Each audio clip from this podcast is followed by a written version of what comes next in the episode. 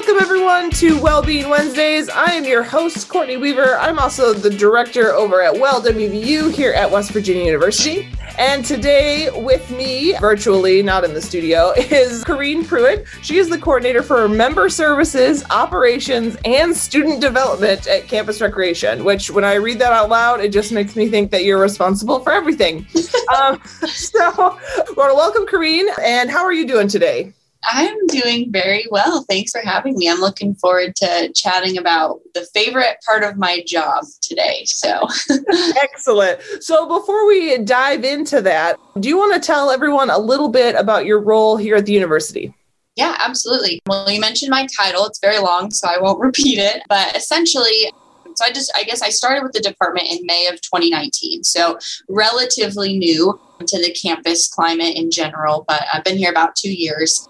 So, in in short, I guess I oversee all of our day to day operations of the Student Recreation Center. So, how we run and operate the fitness floors and the front desk and the different processes we have for equipment rentals, open recreation, reserving spaces, those sorts of processes. And then our member services. So, you know, locker services, towels, facility access, just swiping into the building and, and those sorts of things. But all of the memberships and those processes. And then in terms of student development, as we continue to talk through this today, I think it'll become very apparent. We're all very involved in student development. It's why almost all of us are doing what we're doing.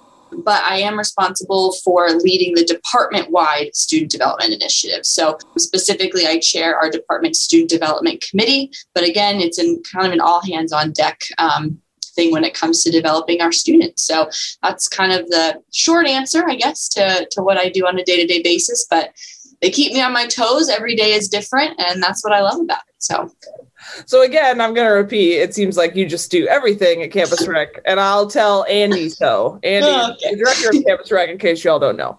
All right, well, well, let's dive in. So, we want to talk a little bit today about student development, but also specifically through the employment lens. So, let's talk about employment first. So, okay. Corrine, at Campus Rec, what types of employment opportunities are available to students?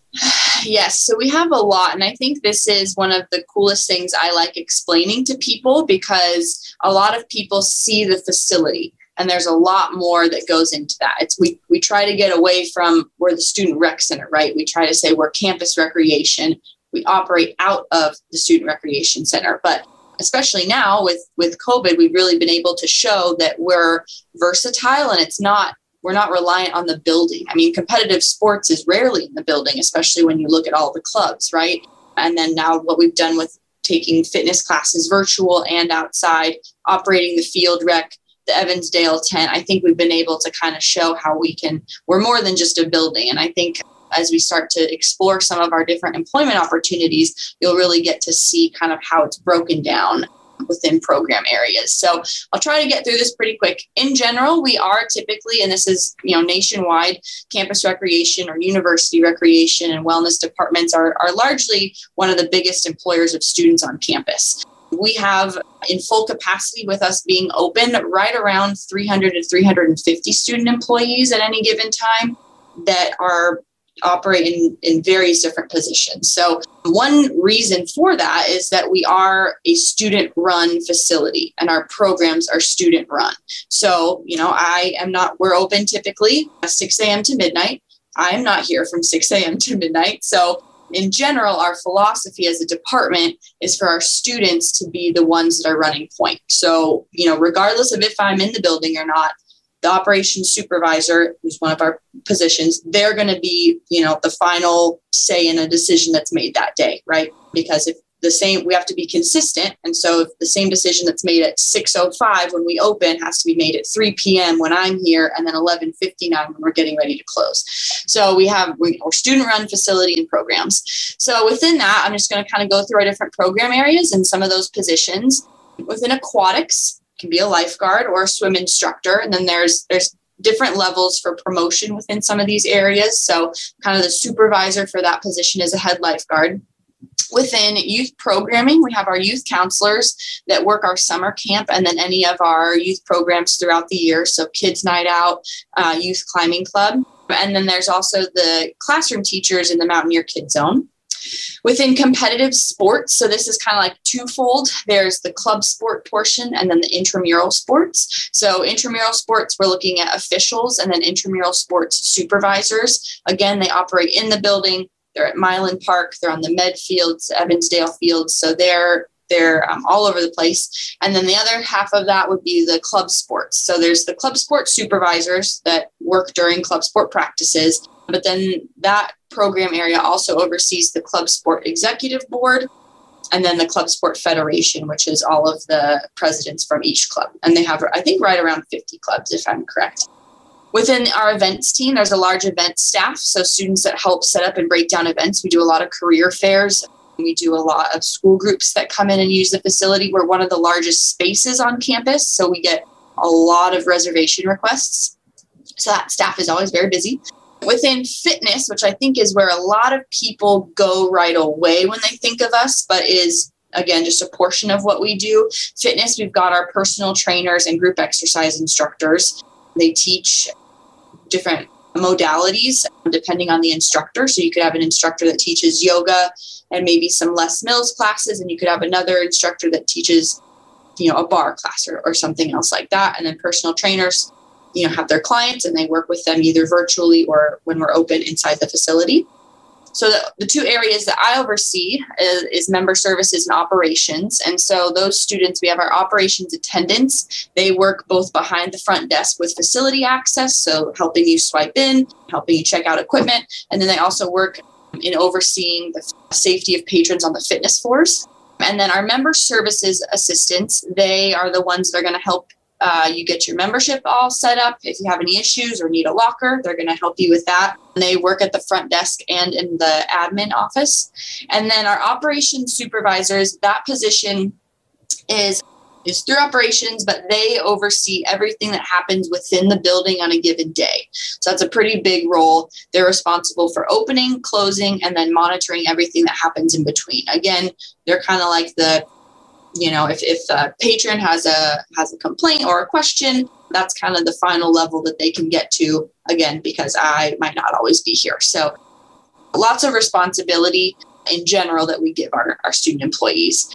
I mentioned advancement a little earlier. Recently uh, two years ago we started a, a program i guess you could say where we hire some students within different program areas to serve as program assistants. So these students are hired in an administrative capacity. They come in, they have office hours, and in general, they just help us uh, with the day to day administration of the different program areas. So, helping with staff scheduling and trainings and um, things like that. They might help with overseeing larger systems that affect more than one program area, like Lost and Found, for example. So might seem small, uh, but our our big projects um, that we use their help with, and I think it's that's been a really cool position to see develop over the two years because it's it's new and they've really they've loved it. And and each program area has been able to really develop those students and and they're getting a lot of great skills so those are like the typical employee positions you would think of.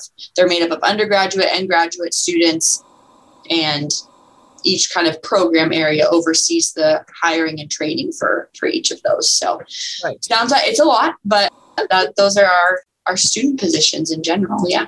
I mean that's a that is a lot, but it's great. And I know you mentioned that both undergrads and graduate students like can be employed through Campus Rec. Would you mm-hmm. say that like more often with like those supervisor roles do those go like to graduate students more or do undergrads have the same opportunity? Some of my best operations supervisors have been second year students third year students. I think it, it definitely doesn't matter i mean i have a few that that are graduate level students that have stayed in school because they love working here so much. They're like, I never thought about going to grad school, but I don't want to leave yet. So maybe I'll pursue a degree. So I, I think right now, out of my 16 supervisors, two are in graduate school. Well, one's in law school, one's in graduate school. So we'll keep them uh, as long as they want to stay. I think I think we'll talk about it a little later too. But for us, it's a big return on investment. If we can hire those first and second year students and really develop, it costs a lot of money to train and hire somebody. So if we can hire hire them when they're starting out and keep them as long as we can, that's going to be huge for us. So we really do try to focus on on kind of hiring those first and second year students. and then developing them throughout their their time with us at WVU. Nice. So, I mean, since often you're seeing students for like multiple years, in in theory, that's what we want. But but what would you say are the benefits of having an on-campus job? Because I know from the work that I've done, like having a job on campus helps students feel connected to campus, and that helps with retention and graduation. So, yeah. what are some of the other benefits? Oh yeah, I was when I was looking at my notes on this one, I just wrote yes. I think that you know there's so many there's a lot of research out there too about the benefits of, of having an on-campus job. I think some of the things just i can speak from my experience just over the years working with with students. I think a lot of it is it provides them structure. So let's take that first year student. They have gone from having a very rigorous high school experience from probably 6 or 7 a.m until two or three, and then they probably have a sports practice or extracurriculars. So they've come from a very structured lifestyle, and now they're entering college. And they have, you know, they might have a class at nine, they'll have a class at 11 maybe a class at 1 and then they've got nothing else scheduled unless they're they participate in a club or other extracurriculars so having i've found that them having a job has helped them structure their day because we have for for member services and operations we have a consistent schedule for the semester. So if you work Monday, Tuesday, Friday from 3 to 6, that's going to be consistent the whole time. That's going to help them structure their day and then their week and week beyond and beyond, right, for the whole semester. So I think that the structure has been huge. You know, people talk about work life balance. I call it work life harmony, whatever you want to say. I think that it just it helps them kind of piece together and provide that structure. And you mentioned it i think the sense of community is probably is right up there as the second one. I mean i've got emails and cards and testimonials that talk all the time about you know didn't know what i was going to do thought about leaving school found my family at campus rec. And you know we have i think my favorite part of the year or where you see this impact the most we're approaching it is graduation so when you get those seniors that have been with the department for three to four years that are just distraught about leaving because they don't, you know, they know that they're graduating, they're excited about it, they're moving on to a great next chapter, but they're like torn up about leaving us because it's become a family and people that they love and care about. And so I think that the the sense of community cannot be understated, but I think in general, you know, structure helps them piece together their week is is been really cool to to see them and they do it themselves they they can piece together their schedule and then they execute things very well so. Right. and so how do you think that this development helps students academically i think that so they are learning in the classroom right what they what they need to know for their chosen career path i mean we we don't hire I try to diversify the students we have. So we've got engineers, we have people that want to be teachers, we have people that want to be social workers, and every doc, everything in between, right? All different career paths. So they're learning in the classroom what they need to know. I think they're learning with us how to apply that to the workplace. So they're learning how to work while like being in school. And I think, you know, some people have will get to a stage depending on there's some degrees or fields that uh, are a little more involved when it gets to the practical things, right? So once someone's to a certain point in nursing school, they can't have a job also because now their job becomes their rounds or their practicals.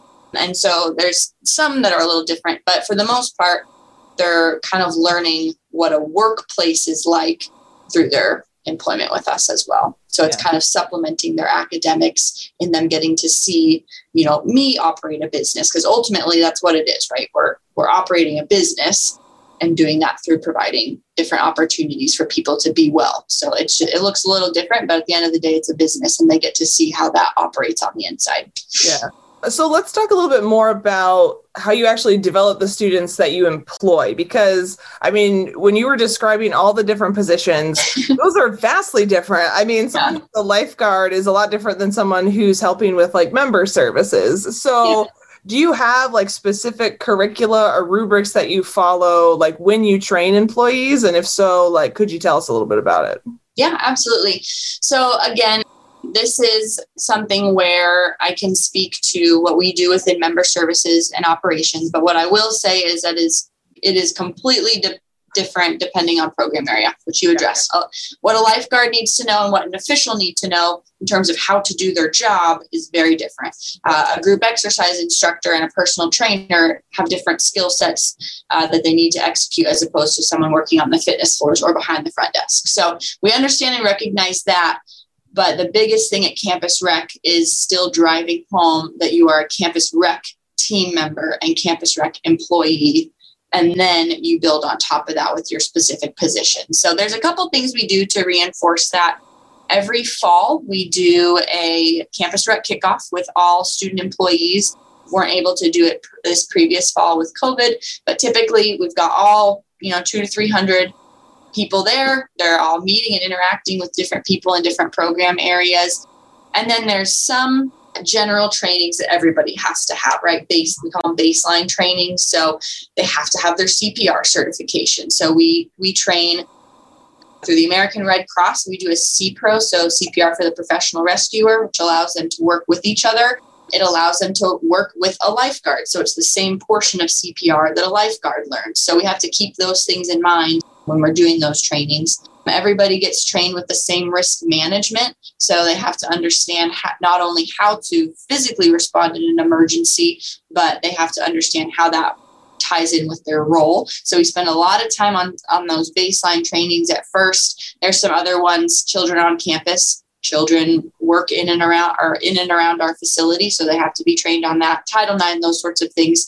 So once everyone kind of has their baseline training then they can work into their position specific training. So again each area has a, an elaborate process for how each position is trained. With us within member services and operations i use a peer mentor model that i've developed over the years. So the biggest thing for us is is teamwork and i think that that is because we have to be consistent again I'll use the same example from 6 a.m. to midnight. We have to be consistent in how we're enforcing our policies, how we're delivering customer service. And so building that team is critical to how we successfully operate the Student Rec Center and deliver our programs and services. So I wouldn't necessarily call it a curriculum, but a, a model that I have liked to follow is the five dysfunctions of a team from Patrick Lencioni. It talks about it's basically a pyramid and it talks about how you have to build trust before you can have productive conflict so that you can have conflict, work out some issues, and then commit to things as a team. Once you commit to things as a team, you can hold each other accountable and then you can focus on your results. So that's a 20 second version of his whole book, but that's what I over the years have have grown to develop and and really see as being successful within our trainings. So team focus, but an individualized approach, right? So going back to the fact that we've got people that that are coming from all different backgrounds and lived experiences and are needing to work together to achieve a common goal. So I spend a lot of time building trust and fostering those relationships before we even talk about you know, our software, or this is how you clean a dumbbell. This is how you swipe somebody in. This is how you register someone for the climbing wall. We have to we have to start at the bottom. So we we do that. And then I'm very clear about expectations. They're very high, but they they rise to them almost 98% of the time but high expectations and then i think it's holding them accountable is is huge so sometimes this is their first job that's very, you know, a, a huge reality, especially when we're looking at our first year students. This might be their first job and might be the first time they've been held accountable. And so that's something that is is really important for us. But again, working on the team, the teamwork. And so going into our process for the, the training, that's a little bit of the philosophy, I guess you could say. But the actual process is, is pretty extensive. So we start off with a new hire orientation so they go through learning the very basics of the department. They understand how we fall within the division. They understand where our role within the university, all those, you know, kind of big picture things. They learn about all the professional staff and, and they learn about all those other different student positions. And we spend time giving them the context so that they understand that. They get to, to meet and uh, interact with people that are currently in that role which does actually start in the hiring process. So we have students involved in the hiring process and the decisions about who's going to join our team.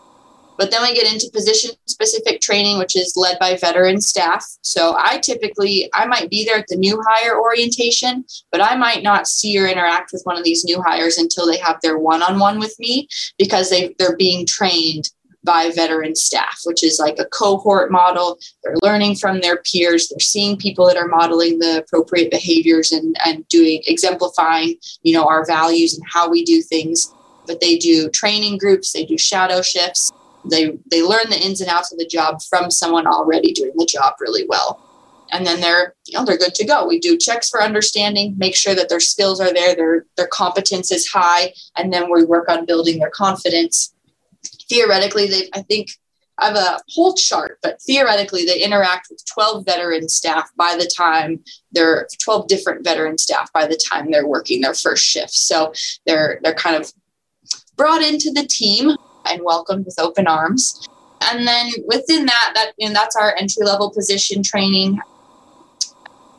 If they want to be a member services assistant, they go through kind of a, a similar model, but they learn how to do memberships it's a lot more training on our computer software. So spend some time kind of like in a computer lab situation where they learn the ins and outs of that.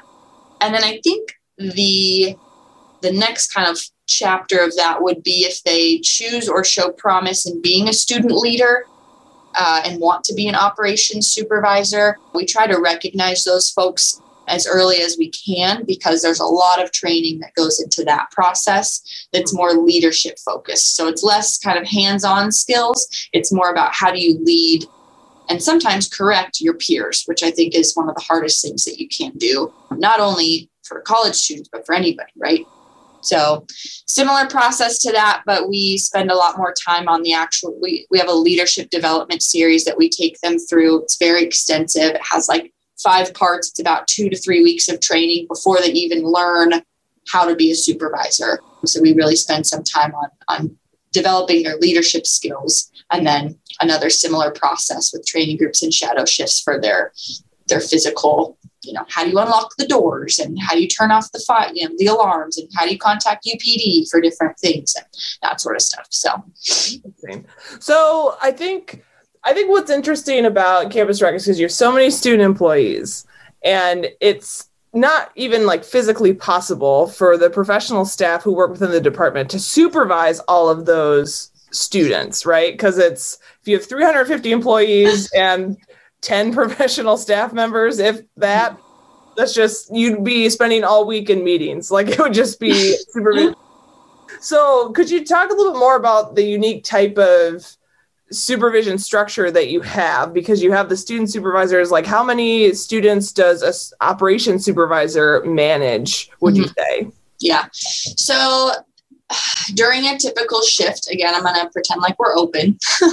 So if we're open within the facility an operations supervisor within our program area could have the at the most six operations and member services entry level staff that they would be supervising on a day to day basis. Now, the important thing I think for everyone to understand is there, you know, when it comes like our accountability policy, or let's say there's a, an issue with staff performance, that's not appropriate for an undergraduate student to to you know be disciplining another one right? So we we talk about strategies of how to correct behaviors and, and those sorts of things but they're not you know writing the person up and then having a disciplinary meeting if we were to ever do that. So we we have them focus on how they build their shift teams. Now they could then have three to four shifts a week time you know four times six, not great at math, but they could oversee quite a quite a bit of staff throughout the course of the week. But I think it's it's all about how again it comes back to relationships and trust. And so we teach them how to build trust within a team. They go through one of the modules of their leadership development series is learning about the the five dysfunctions of a team and then we talk about how can you apply this to your team the other thing that we do is I meet with me and my two graduate assistants and our two program assistants. We meet with our operations supervisors every week and we talk about how things are going. There, you know, there are eyes and ears. I tell them all the time, you know how to do your job better than I do. So you tell me how things are going. And a lot of the decisions actually and changes we make to our policies and procedures come from the students. They're going to be the ones that say, hey, this isn't really working that great, or we're having an issue with this. And then my job is to fix it and to hear them and to let them know that their their voice and their opinion is, is heard and matters. So but they are they're responsible for, you know, if someone's late, they have to communicate that to us and we have different processes for how that works and again each program area handles that separately so a head lifeguard is who's going to work with the lifeguards and help hold them accountable your club and intramural sports supervisors are going to do that for officials and clubs the fitness staff so personal trainers and and group exercise instructors those would fall kind of under an operations supervisor if we were open but i think the other role that's critical absolutely critical. You mentioned only having about 10 professional staff. Our graduate assistants are, I don't know if linchpin is the appropriate term, but they they make us survive really they work so hard and they're learning to do what we do as professional staff so there's not really a there's only one school in the country that offers a campus recreation master's degree and so we have to they're getting their master's in whatever it might be higher education sports management, but then they're learning how to do what they're going to do as a career through their assistantship. So they are critical. They do a lot of our staff performance meetings. They work a lot with staff supervision as well. And so they're probably the, the biggest help when it comes to overseeing the, the 300 to 350 student employees. Well, I can definitely agree with that from our perspective with our GAs. Although we don't have 350 uh, student wellness ambassador team members, I wish we did. but we that's a volunteer job. Uh, so I know you've talked a lot about like building trust and and communication. Are there any other like specific transferable skills that you all like to focus on when you do your trainings? Yeah, absolutely. So I I so NACE, or if uh, people aren't familiar with the acronym, the National Association of Colleges and Employers, they I explain it to my students as it's the people that work at career services at a bunch of colleges and universities, and people that hire college graduates from a bunch of different companies across all different fields and um, industries come together and they say, What do we need people to be able to do? And then the people at colleges say how can we teach them that? That's how i explain it to my students. It's a lot more complicated than that but they put out every year their top eight competencies that that people entering the workforce need to know today. And so we see that we monitor it and we make sure on like my responsibility is to make sure that our student employees are developing those eight if not more competencies but most importantly they understand how to articulate it that's the biggest piece. You can have all the competence in the world, but if you don't have the confidence to show somebody how you can do something or say, this is how enforcing a policy on our fitness floor shows that I have great oral and written communication skills. So there's a lot that are on there. And I was going through the list trying to say which one do I think they develop the most. And I, I think that they they develop them all. I think critical thinking and problem solving is huge. Again, I'm not going to be there for them to say, Corrine, what should I do? You, I always tell them, I'm going to teach, I can't teach you how to handle every situation because I've been doing this for how many years and I still encounter things I've never experienced before. But I'm going to teach you how to think critically. I'm going to teach you our general rules and policies. And then I'm going to give you the confidence to be able to make that decision without me. And if you've done it within the parameters, I'm going to support you 10 out of 10 times we might have you know discussed ways we could do it differently or ways we could solve that problem in the future but having them learn how to do it on their own is huge and that's going to build that confidence. When you have that you know that fifth year student it's been here for a while they're they're still experiencing things that they don't know how to do but they've they've honed in their critical thinking and problem solving skills over the years and now they can do that.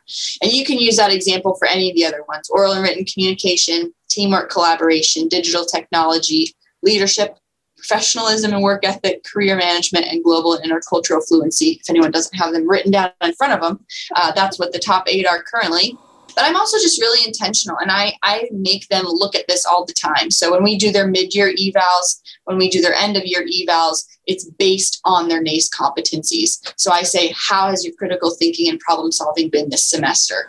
I have a worksheet in front of me actually because we're uh, getting ready to do our end of years, but we talk about a specific experience or responsibility that they have.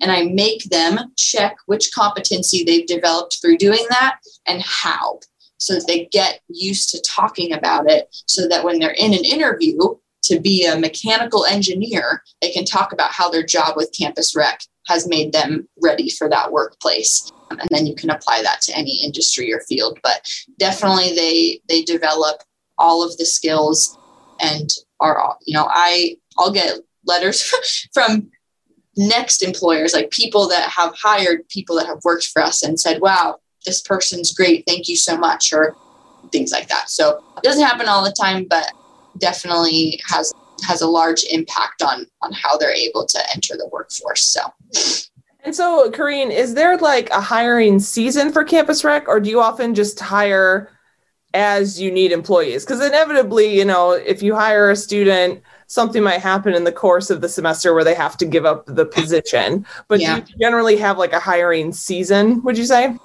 Yes and no. I wish I had an easy answer. Each program area, again, is different. You know, they'll take officials any time of the year. They'll, you know, if, if someone shows up and can teach it, is certified to teach a fitness class, they'll take them. So I think it kind of depends. But there are, in general, like spikes with semesters. Mm-hmm. So we are really flexible. We work with class schedules. You know, we might have a within operations and member services, we have 80 to 100 student employees. And so piecing together a semester schedule, which all credit to my GAs and program assistants, they they take that on. But that's, you know, people's academic schedules alone could impact our our schedule for staffing. So we might have to hire more people because we just don't have someone that can work from 11:45 to 1. So a little tough there, but in general, there are spikes for for the beginning of the fall semester.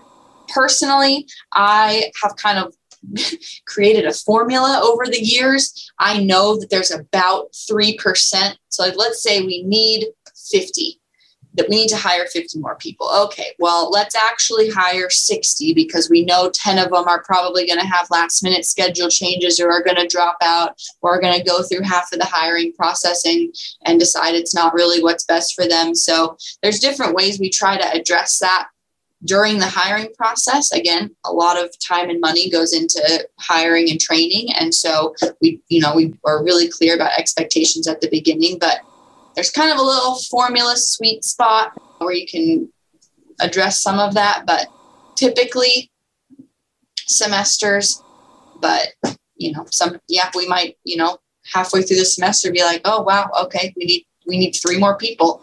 So whatever we got to do to make it work, but uh, typically semesters, I guess, for operations would be what I would say. But all right, cool.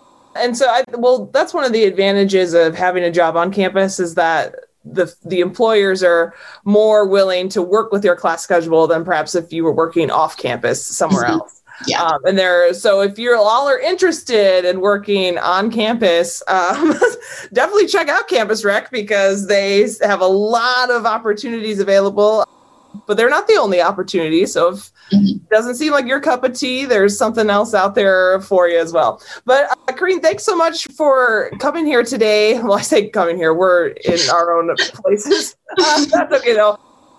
But is there anything else that you want to share before we sign off? I don't think so.